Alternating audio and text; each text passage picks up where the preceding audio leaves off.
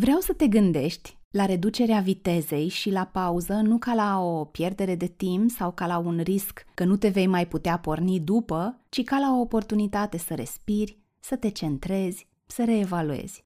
Ca la o trambulină care te va ajuta să-ți conturezi anul următor dintr-un prea plin.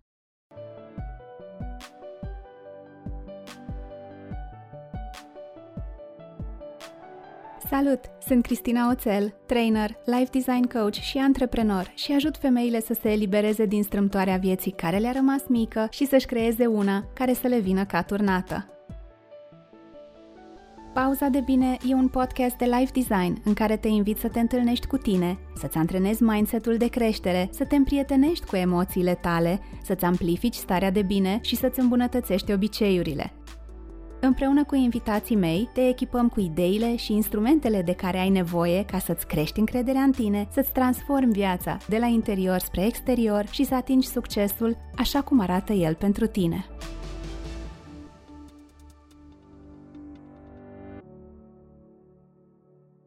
Bine te-am regăsit la o nouă pauză de bine. După șase, cred, episoade interviu, azi suntem doar tu și cu mine și abia așteptam să mă așez la microfon și să îți împărtășesc gânduri, trăiri, experiențe pe care tu să le consideri ca fiind utile și inspiraționale pentru tine. S-au întâmplat multe de când nu ne-am auzit, mi-am pus pălăria de designer de interior de exemplu, și am restructurat și redecorat două dintre camere, iar spațiul simt acum că într-adevăr ne reprezintă și ne susține în etapa în care suntem ca familie. Am făcut redesign și în ceea ce privește newsletterul bilunar, care a devenit Connection Letter. Am încheiat o călătorie de două luni cu cea de-a patra ediție a programului de Life Design și o ediție, a șasea, dacă nu mă înșel, de Course Creation Formula, și cumva, știi, pe de o parte sunt finaluri și mm, vin cu un fel de părere de rău sau cu o tristețe că se termină. Pe de altă parte însă se creează spațiu pentru noi începuturi, pentru odihnă, pentru orice e nevoie să intre în acest spațiu creat. Ce am mai făcut? Am încheiat și am început un nou uh, Mastermind Small Business Accelerator am mai pus în mișcare și rotițele pentru noi, proiecte de suflet, unele pentru anul viitor, altele pentru când vor fi ele gata, fără presiune. Și știi ce am mai făcut? Am încetinit în paralel cu toate lucrurile astea. Chiar îmi spunea cineva recent că se întreabă când și cum de fac eu atâtea lucruri și în mintea mea tot timpul rulează povestea asta la altă în care eu mă întreb de câte ori mai e ok să amân anumite proiecte pentru care nu simt că am energie, pentru care nu simt că am timp și spațiu neapărat acum. Așa că sunt doar două fațete ale aceleiași monede cumva. Eu încep să simt în jurul meu agitația de final de an. Văd oameni care trag tare să închidă în forță, să bifeze ce a rămas nebifat și văd și oameni care sunt deja cu un picior în anul următor și cu gândul la noi rezultate de atins. Și tocmai de asta, înainte să vorbim despre Vision Board și greșelile de evitat în realizarea lui, vreau să te invit să încetinești, să te așezi confortabil cu un ceai sau cu o cafea alături și să asculți episodul în tihnă.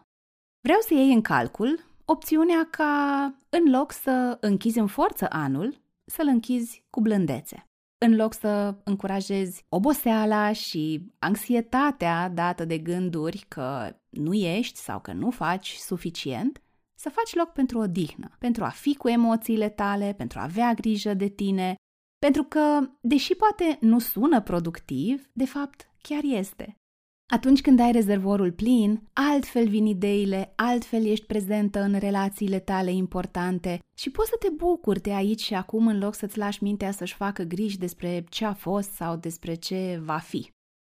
Vreau să te gândești la reducerea vitezei și la pauză nu ca la o pierdere de timp sau ca la un risc că nu te vei mai putea porni după, ci ca la o oportunitate să respiri, să te centrezi, să reevaluezi ca la o trambulină care te va ajuta să-ți conturezi anul următor dintr-un prea plin.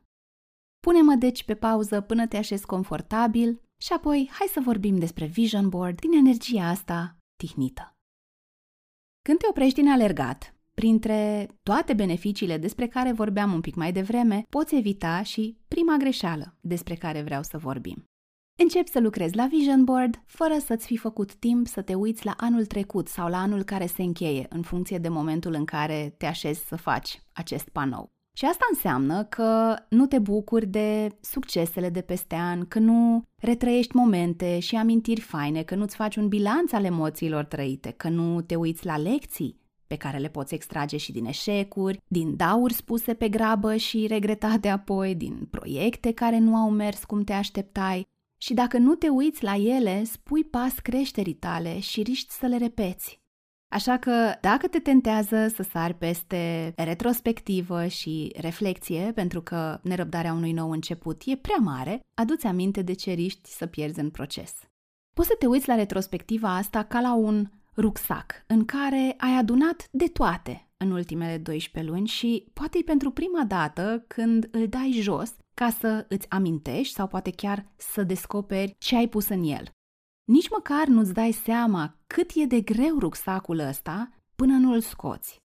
Există enorm de multă înțelepciune în rucsacul tău legat de ce ai învățat, ce experiențe ai avut, ce a mers bine, ce a mers mai puțin bine, de tipare și dacă ai nevoie de sprijin, în episodul 29 vei găsi 20 de întrebări care te pot ajuta să extragi înțelepciunea asta din rucsacul tău.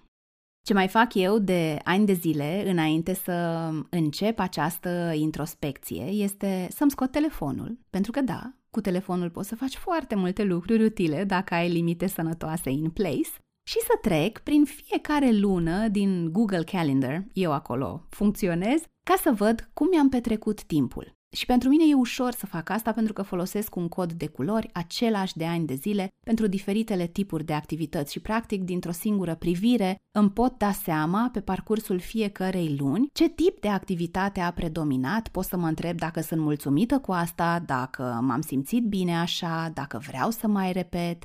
Și mai face plăcere să trec și prin galeria foto, dacă tot vorbim de telefon, să îmi amintesc diferitele evenimente, întâmplări și mici momente de peste an care au un farmec ca parte al lor, dar pe care este și foarte ușor să le uiți. O altă greșeală pe care să o eviți este stabilirea unor obiective atractive și shiny, care nu sunt ale tale. În sensul că nu sunt relevante și importante pentru tine. Nu sunt despre cine ești tu sau despre cine vrei să fii. Nu sunt despre succesul așa cum îl înțelegi tu, ci despre ce vezi la alții și pare interesant. Și uneori nu e nici măcar despre ce vezi la ceilalți, ci doar despre rezultate care nu sunt aliniate cu valorile tale, ci mai degrabă sunt alimentate de frici. Și la fel, dacă ai nevoie de inspirație, în episodul 32 găsești alte 20 de întrebări care îți vor aduce claritate pe această bucată de drum. A treia greșeală despre care vreau să vorbim este lipsa perspectivei, a unei imagini de ansamblu mai mari. Când stabilești obiective doar pe termen scurt, fără să ai o direcție generală, un bigger picture, riști să îți risipești energia și să atingi multe rezultate împrăștiate cumva și care nu te ajută să înaintezi. Și atunci, în loc să te gândești doar la ce e posibil de la o lună la alta sau să, cu ghilimelele de rigoare, stingi incendii în funcție de ce urgențe apar, poți să te gândești pe termen mediu și chiar lung. E important să știi în ce stații vrei să te oprești și în același timp e important să știi și unde vrei să ajungi și asta dă sens călătoriei tale și te ajută să te bucuri de ea pe parcurs. Și pentru că vorbim despre enjoying the journey, a patra greșeală pe care te invit să o eviți este să te concentrezi prea mult pe a face și prea puțin pe a fi. Vision board-ul nu e un loc dedicat exclusiv rezultatelor pe care vrei să le obții, ci și un mod de a ține la vedere cum vrei să te simți, ce emoții vrei să cultivi sau poate chiar pauzele pe care vrei să ți le oferi. Și dacă aceste prime patru greșeli erau despre ce și chiar despre cum să pui pe următorul tău vision board, hai să ne uităm un pic și la unele care țin de ce faci după ce el este creat. Nu te întorci periodic la intențiile sau obiectivele de pe Vision Board. E o experiență tare faină să lucrezi la el. Crede-mă, fac asta de 5 ani. 5 ani se fac în această perioadă a anului, când urmează să mă ocup de Vision Board, dar faptul că vision board-ul e gata nu înseamnă că ai terminat. De fapt, într-un fel, lucrurile abia acum încep. Un vision board nu funcționează fără tine, dar poate fi un reminder fantastic pentru promisiunile pe care ți le-ai făcut. Desigur, asta presupune să-l ții la vedere, nu într-un sertar sau într-un dulap, și să îți asumi responsabilitatea pentru măsurarea progresului. Revenind periodic la panoul tău, poți verifica cât drum ai parcurs deja, cât mai ai de parcurs, dacă stațiile rămase mai sunt relevante, dacă traseul gândit inițial mai e cel mai potrivit sau dacă e nevoie să-l modifici. Și să-ți amintești să sărbătorești victoriile și mici și mari. O altă greșeală pe care te invit să nu o faci este să nu vizualizezi periodic lucrurile pe care ți le dorești. Și nu vorbesc aici de orice fel de vizualizare, ci despre un obicei de a te imagina nu doar când atingi obiectivele, ci și să te vezi când lucrezi pentru ele, când depășești obstacolele care vor apărea. Când exersezi asta, sau și asta, te obișnuiești cu gândul că traseul nu va fi mereu liniar și lipsit de provocări, dar și cu acela că tu poți face lucruri grele sau pe care tu le percepi ca fiind grele. Iar dacă în vizualizare îți dai voie să și simți mândria de a fi trecut de aceste obstacole, șansele ca vision board-ul tău să devină realitate cresc exponențial. La final, cea de-a șaptea greșeală despre care vreau să vorbim azi este că nu acționezi. Pui niște obiective ambițioase pe vision board și asta este minunat. Te și vizualizezi, așa cum povesteam. Și asta este minunat, dar e nevoie și de acțiune. E important să îi ieși universului în cale, să vă întâlniți la mijloc într-un fel, să-i arăți că ești hotărâtă. Nu e suficient doar să te uiți la vision board. E important să și acționezi. Uh, șapte greșeli care dacă trec neobservate sau necorectate sau pe care dacă nu le anticipezi, vision board-ul tău riscă să primească o reputație proastă și să ai impresia despre el că a fost doar o pierdere de vreme sau că te-ai amăgit că ai stat să îl faci. Eu sper că ți-am adus un strop de curiozitate să-i dai vision board-ului o șansă sau poate încă o șansă și să privești lucrurile prin perspectiva asta nouă la care te-am invitat. Iar dacă nu vrei să-l creezi singură, din orice motiv, m-aș bucura să-l facem împreună.